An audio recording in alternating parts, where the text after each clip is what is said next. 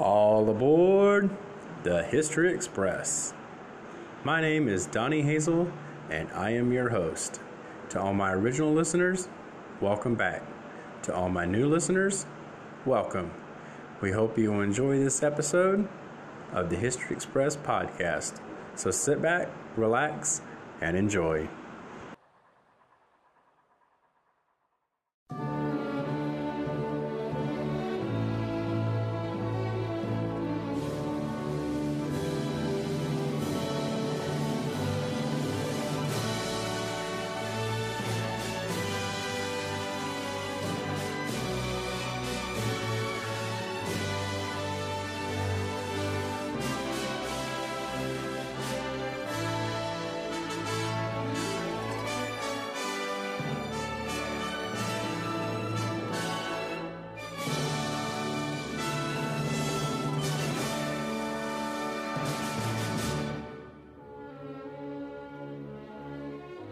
The end of the 19th century, the Danish king Christian IX and his queen Louisa succeeded in marrying their six children into the leading European royal families, and Christian IX thus became known as the father-in-law of Europe. Today, his family are found all over Europe, and quite exceptionally, these royal descendants have chosen to come together and talk about their family's incredible story which they know from letters and diaries and from the stories that have been passed down to them through the generations. In addition, the family has also made private photos and films available, many of which have never been seen in public before. This episode is about Christian IX's second son, Wilhelm, seen here jumping up and down, and his descendants in Greece, Spain, Romania, and Yugoslavia. I plucked up my courage and asked if she wanted to come and stay with me in Greece. I said, for goodness sake, do not tell my parents because they will have a fit.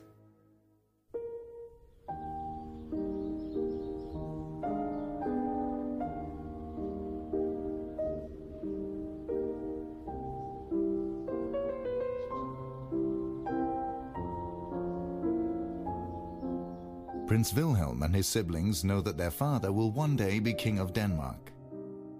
But nobody can know that Wilhelm will become king first.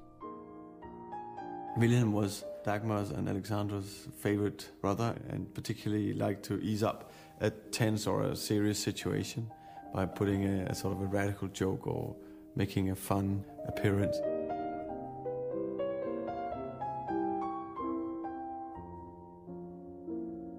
Behind the scenes at his sister Alexandra's wedding to the British heir to the throne in 1863, a lot of attention is paid to the 17-year-old Wilhelm.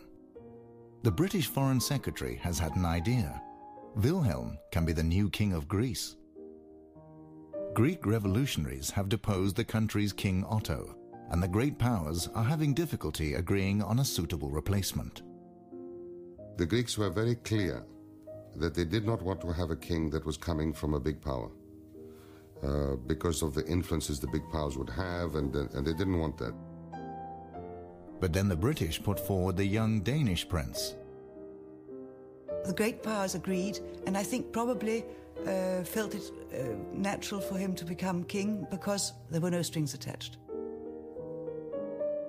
In Denmark, Wilhelm, who is a cadet at the Naval Academy, leaves home with a packed lunch as usual.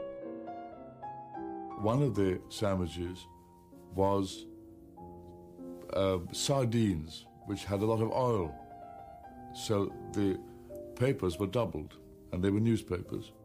And when he went to eat that sandwich, he saw that what was printed on the newspaper was that he had been appointed to be the first king of Greece.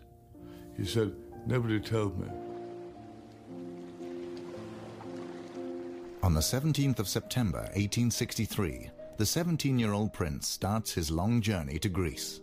And now he is no longer known as Wilhelm, but has had to change his name to George, King George I. And so down he went to Greece uh, with, uh, I think, one or two Danish aides with him, and, and, and then started life as King of Greece. I don't think he wanted to do that. So he left heartbroken Denmark, whom he adored. and everyone was convinced that he would not last. He ruled 50 years, and he's the longest ruler in the Greek history.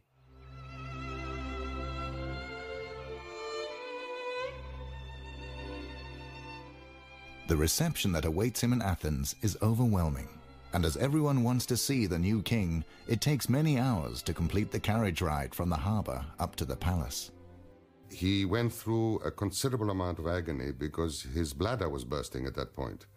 So he disco- dis- discovered a little hut on the side that uh, he ostensibly wanted to go and have a look at, but in reality, he had a major crisis on. Um, he then uh, arrived in Athens, and the interesting thing is that um, he never had dinner that night because all the cooks had also gone out to see the new king. So his first night in Athens, he went to bed hungry. The young king wakes up in an enormous palace, which has suffered much at the hands of ransacking revolutionaries.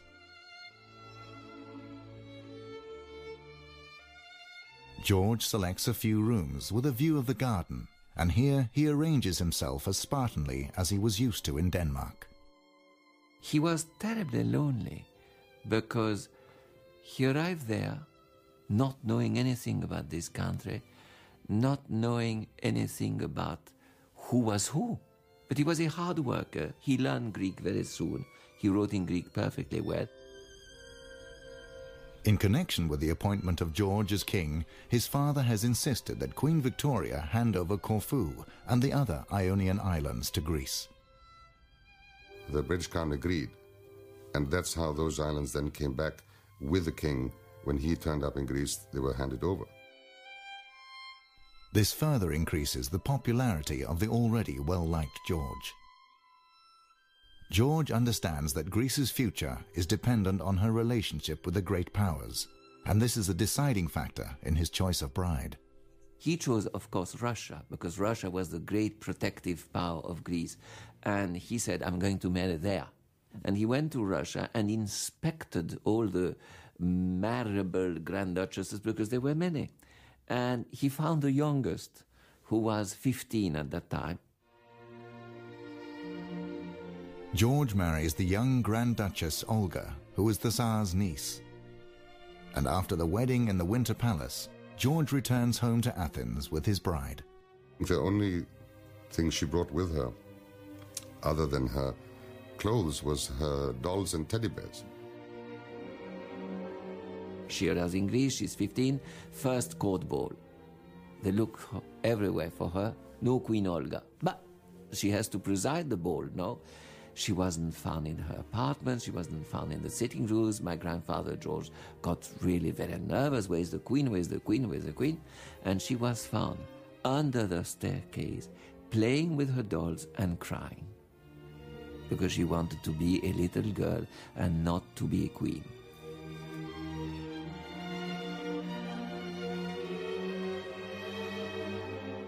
Olga's popularity with the Greeks reaches unknown heights when, age 16, she gives birth to a son. The succession is guaranteed. The little prince is named Constantine after Olga's father. And many more children will arrive. At 21 years of age, Olga is already the mother of four children. Within the home, George is responsible for deciding how the now six children should be brought up and he employs a German teacher to ensure that the children learn the virtues of discipline. He made very, very sure that every single one of his children grew up 100% Greek. This was very important to him so that they would understand the, the, the, the country and, and become part of it and become part of it quickly. One day, one of the children, Nikolaos, somehow manages to stick a suction cup to his head so securely that nobody can remove it. He eventually pulled it off with a great sort of and it left a huge ring on his forehead, which wouldn't have been very important, were it not for the fact that his uncle, William of Glücksburg, was dying. And uh, he went into the room to sort of pay his respects. And uh, his elder relations, who were very somber, as you can imagine, at the bedside, seeing this idiotic child come in with a red mark on his forehead, all burst into hysterical laughter. Olga gives birth to Prince Christopher, her seventh child, in 1888. My father was the last one of the family. Uh, he had 22 years difference with his eldest brother. Crown Prince Constantine, the oldest brother, is now ready to marry. My grandfather met uh, Sophie von Preußen in Germany, where he was training as a, an officer with the uh, German army. Constantine and Princess Sophie marry, but the marriage will be the cause of many problems in the future. Sophie is the sister of the aggressive German Kaiser Wilhelm II. He was very unkind to his sister, who married my grandfather Constantine, because uh, she became Greek Orthodox. The Kaiser immediately punishes his sister by banning her for three years from her country of birth. Constantine and Sophie have three sons, all of whom will at some point sit on the Greek throne, whilst a daughter will become Queen of Romania and a granddaughter will be Queen of Yugoslavia.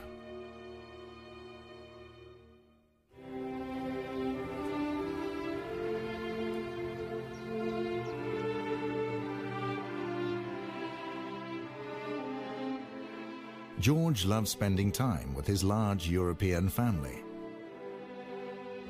He enjoys the annual summer reunions in Denmark, where he can spend time with, amongst others, his sister Alexandra, who lives in England, and Dagmar, who is visiting from Russia. Olga is also made to feel welcome by the family. Her sisters in law took her in as a sister, and Queen Olga and Queen Alexandra and Empress Maria Feodorovna uh, dressed in the same way.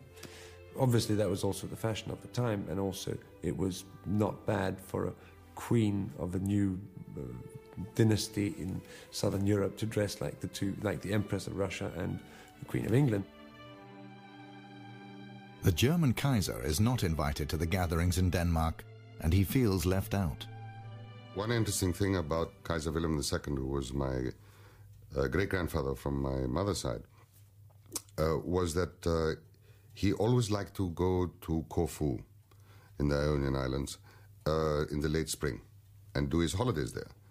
Now, the problem was that my uh, great grandfather from my father's side, King George I of Greece, uh, did not like this idea at all.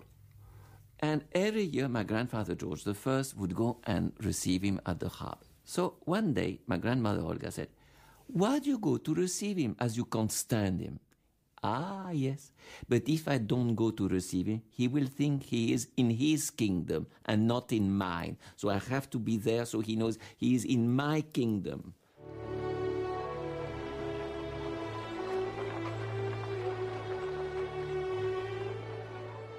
King George's second son, who is also named George, but is known by the family as Goggy, leaves Greece to seek happiness in France.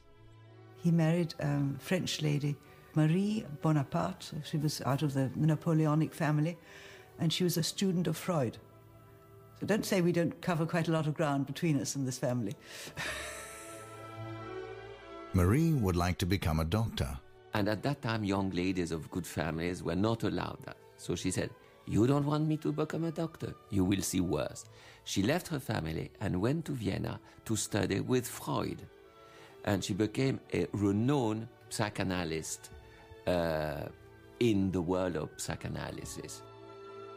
Princess Marie writes a number of books about psychoanalysis, including a detailed study of women's sexuality. Aunt Marie's mother was the daughter of the man who built and invented the Casino of Monte Carlo, Monsieur Blanc.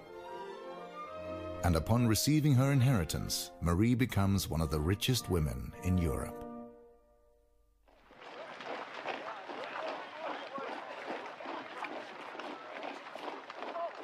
The First Balkan War breaks out in 1912 when Greece, Montenegro, Serbia, and Bulgaria declare war on Turkey in a combined attempt to force the Turks out of the Balkans. Crown Prince Constantine is made supreme commander of the Greek army. And after three weeks of fighting, the Greeks take Salonika. King George and Crown Prince Constantine are greeted by scenes of jubilation when they enter the northern Greek town. It is George's proudest moment. Every afternoon at about two o'clock after lunch, he would take an hour's walk. His son said to him, Papa, you can't do that because this town has just been liberated. There are a lot of foreign agents and there's a security problem. And he, nobody was going to stop him having his one hour walk, so he took his walk. George looks forward to celebrating his Golden Jubilee in a few months' time. But this walk turns out to be his last. He was killed by uh, somebody in Salonika, uh, by a man they thought it was an anarchist, but it was only a madman who just got up when he passed next to a cafe and shot him in the back. I met a Russian uh, princess. She told me that she was in the room in the palace in Athens when an aide walked in and said, Your Majesty, your husband the king has been assassinated. And I asked her, How did my grandmother react? And in her typical heavy Russian accent, Oh, my dear boy, she just got up and threw up. Greece has more than doubled in size during King George's 50 year reign, and the size of the population has increased dramatically too. Yet from this point, the role of King of Greece becomes a very insecure position. George is buried, and his son will now rule Greece as King Constantine I.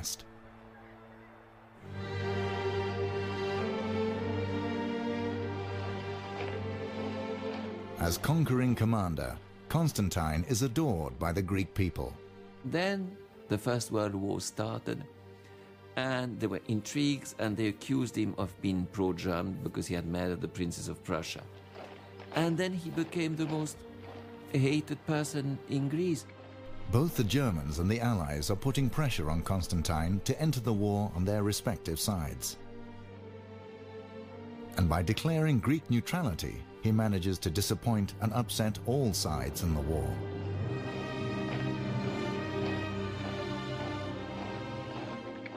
In 1917, the Allies demand that Constantine abdicate and go into exile. He may choose his successor, but is told it can't be his eldest son, George, who is also seen as pro German. There were three boys, and uh, I think it's one of the rare occasions in history where all three became king. The first choice is the second son, 24 year old Prince Alexander, who has been driven to despair by the situation. The whole family had been kicked out, but Alexander. He was lonely, surrounded by enemies of his family. Alexander is nothing but a puppet king. And Greece now enters the war on the Allied side.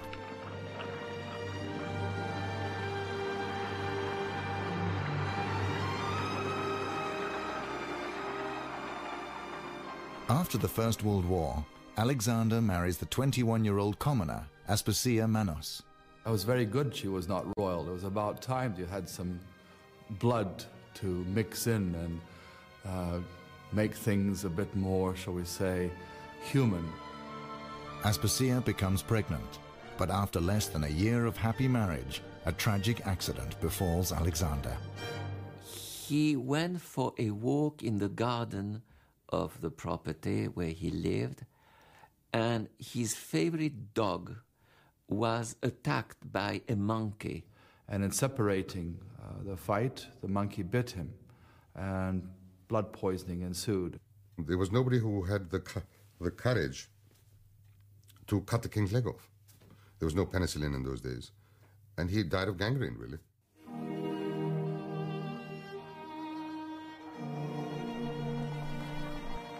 Alexander is buried in Athens.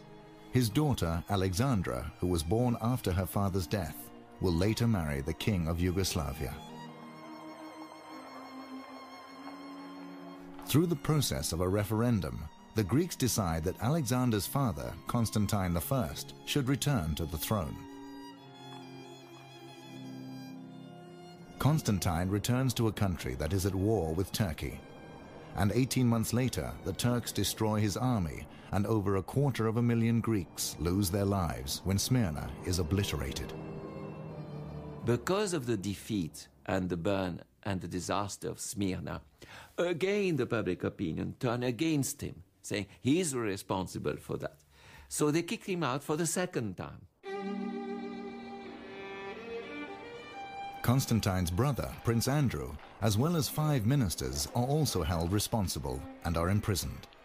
The ministers are all executed, but with a death threat hanging over him, Andrew manages to flee the country, together with his wife and their little boy, Philippos.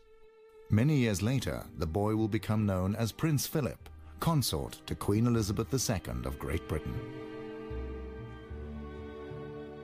Constantine is a broken man, and he dies in Italy just months after being forced into exile for a second time.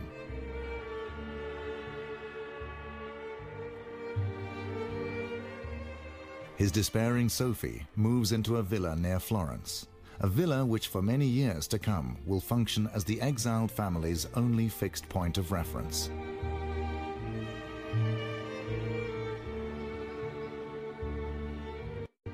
Constantine's son, George, is now proclaimed the new king.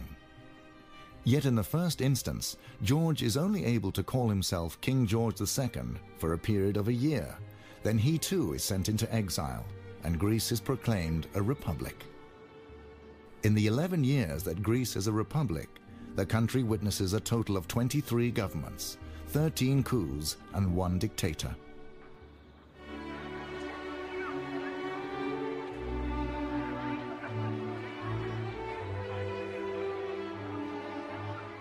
In 1935, the Greek people vote to re-establish the monarchy.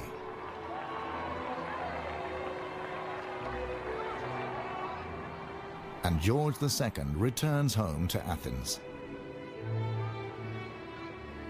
As George has no heir, his younger brother Paul is now crown prince. In 1936, Paul proposes to Kaiser Wilhelm's granddaughter, Frederica of Hanover. Like her husband to be, Frederica is also a descendant of the father in law of Europe.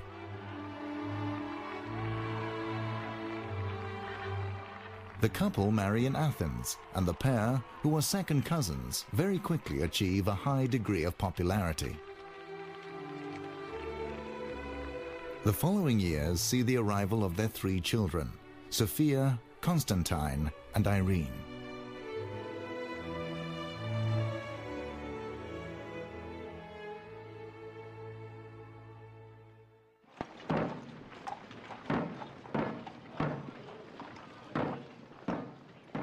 Father became uh, king on the 1st of April, 1947, when his uh, elder brother, King George II, died.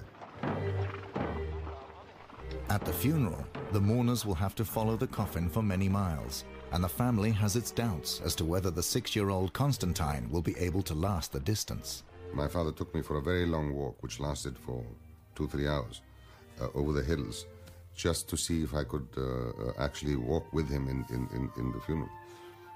And uh, during the funeral, I still remember in my mind, I wanted to see if men could cry. So I was looking into the crowd to see if men could cry, and I was very, very impressed to see men weeping. King Paul is now the third brother to sit on the throne, and the Greeks are delighted with their new king.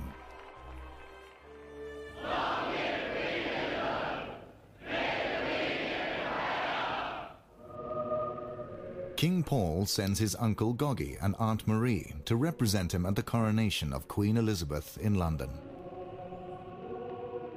Princess Marie, who during the Nazi occupation of Austria had smuggled her teacher Freud out of the country, is now in attendance as the official Greek representative. She hated that kind of pomp. She was bored to death.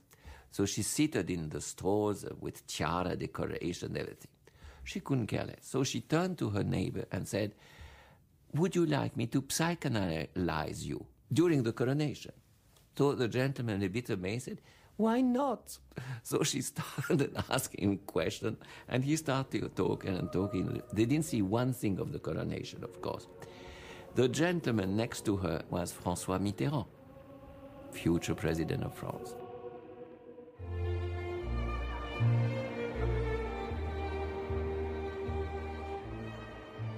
Greece's economy is in a poor state, so Queen Frederica organizes a luxury cruise to encourage tourism.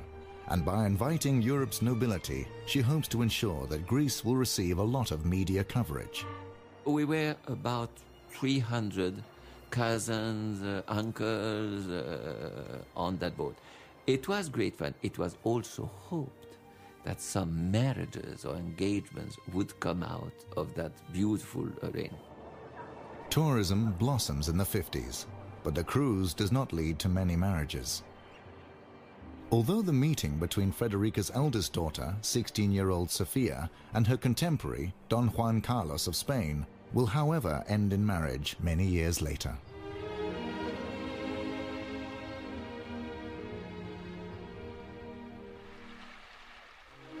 Twenty-year-old sailing enthusiast Crown Prince Constantine is very keen to represent his country at the forthcoming Olympic Games. He is therefore encouraged to contact the Danish yachtsman Paul Elvstrøm. I said, who, who, who's he? I, you know, the ignorance of, at that time was quite considerable. And I was told that he's the greatest sailor in the world, he's had three gold medals and all that. So I said, okay, I'll ask him. Elvstrøm says that he would like to help Constantine in the Olympic trials, which take place three months before the actual games. On the first race, I came to the first mark, 400 meters in front of the second boat. I'd never done that in my life before. Anyway, we came third in the in the regatta, and um, I was very proud. And he explained to me that I was a very bad sailor. He said you have to sail for six to eight hours every single day. Elvstrøm pushes Constantine until he's ready to drop. And at the games themselves, which are held in Rome, the Crown Prince and his crew manage to climb to the top of the podium.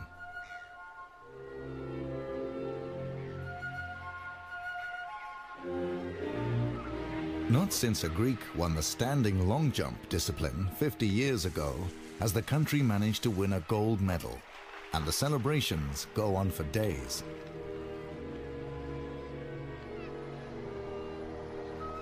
A few years later, Constantine becomes interested in the Danish king's youngest daughter, 15 year old Anne Marie. I actually saw a picture of her in a magazine, and, and I said, That's it. I said, Well, I want to go to Denmark and meet her. And I remember my father said, Well, how, how are you going to do that? I said, Well, I'll, I'll write a letter to the king and um, say that I'm going to be in Denmark uh, for a sailing meeting with Mr. Paul Elvstrøm, uh, which was feasible. And um, I don't know if I ever told Paul, Paul that uh, I used him as an excuse to go and see this girl. The meeting takes place, and some months later, they see each other again at a family wedding. We spent whatever it was, four or five days in, in Athens for the wedding, which was a wonderful occasion. And I think probably there it was that the sort of um, we fell in love. They meet again shortly after, and 22 year old Constantine uses the occasion to propose to 15 year old Anne Marie. I said, for goodness sake, do not tell my parents because they will have a fit.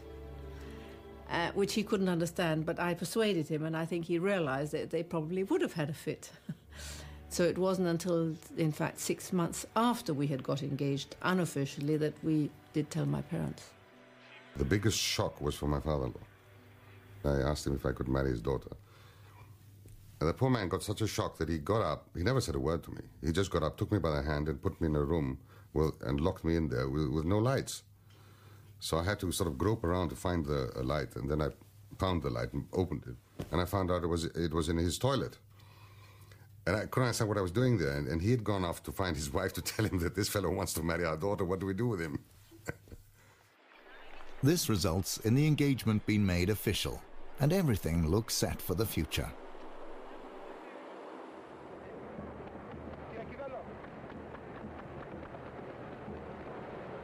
But then King Paul suddenly dies, and the shocked 23 year old Constantine must now be sworn in as Greece's new king.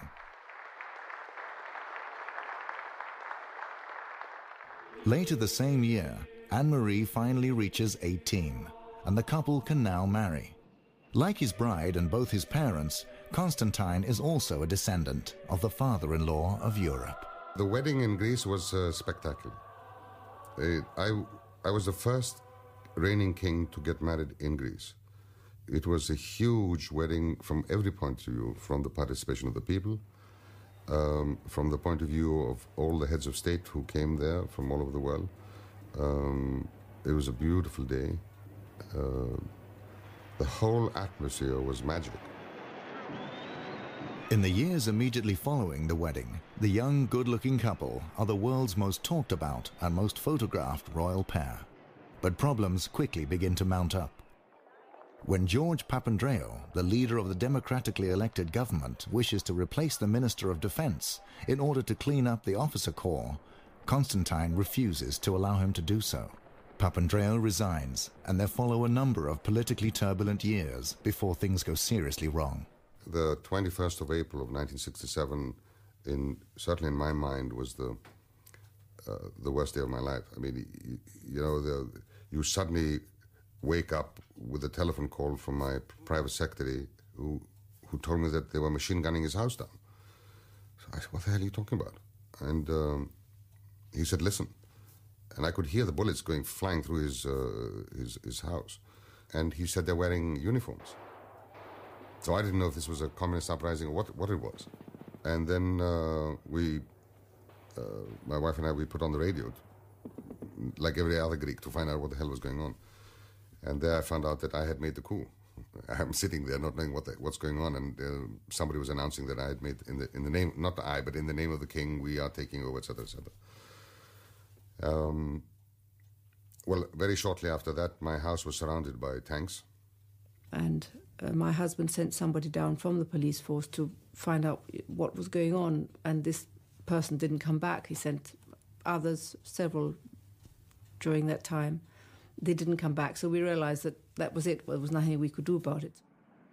The next morning, Constantine drives to the military headquarters. He is forced to accept that a group of colonels have carried out a coup d'etat.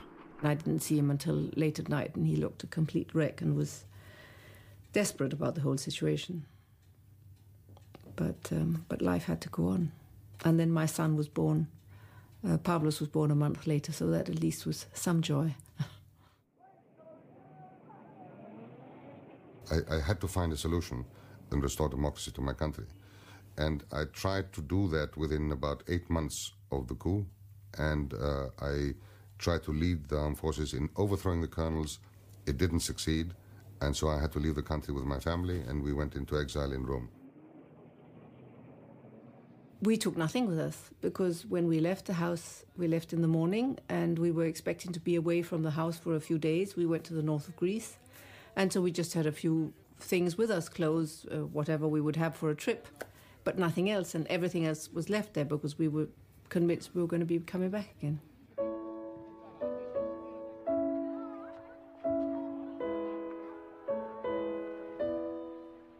The family spend the next six years in exile in Rome until the monarchy is officially abolished by referendum in 1974. Then Anne Marie and Constantine move to England, where they move into a property outside London.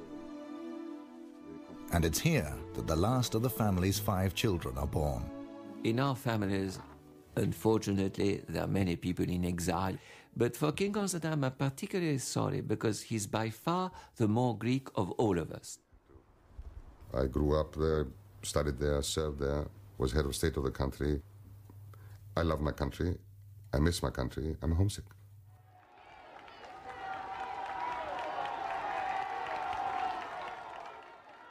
Constantine and Anne Marie's eldest son is Crown Prince Pavlos, who in 1995 marries Marie Chantal with more than 200 royals in attendance.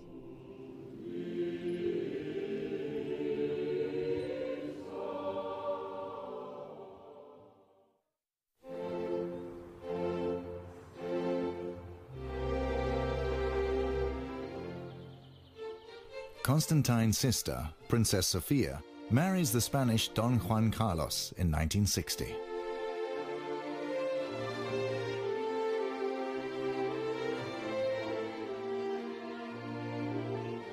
My sister, well, uh, she married King Juan Carlos, was at that time was not even uh, proclaimed Prince of Spain. Juan Carlos's grandfather had been dethroned when Spain was declared a republic in 1930. Yet General Franco, who now rules the country as dictator, wishes to re-establish the monarchy. Therefore, in 1969, Franco decrees that on his death, Juan Carlos should succeed him as head of state. This happens in 1975, and Juan Carlos and Sofia are installed as King and Queen of Spain.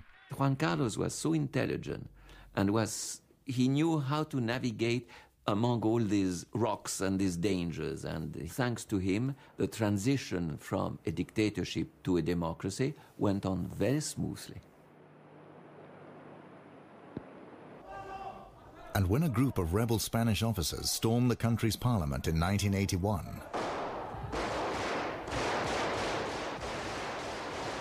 and attempt to enlist the support of Juan Carlos, the king flatly refuses. Democracy has come to stay, and the attempted coup is stamped out in less than a day. Today, Juan Carlos and Sofia have three grown-up children, Elena, Cristina, and Crown Prince Philippe. Philippe, who is the great-great-great-grandson of the father-in-law of Europe, will one day succeed his father as King of Spain. Thank you for listening to this episode of the History Express podcast. If you enjoyed this episode, then please look in the show description notes for a link that will allow you to help support the podcast. Thank you very much for listening, and until next time, have a great day.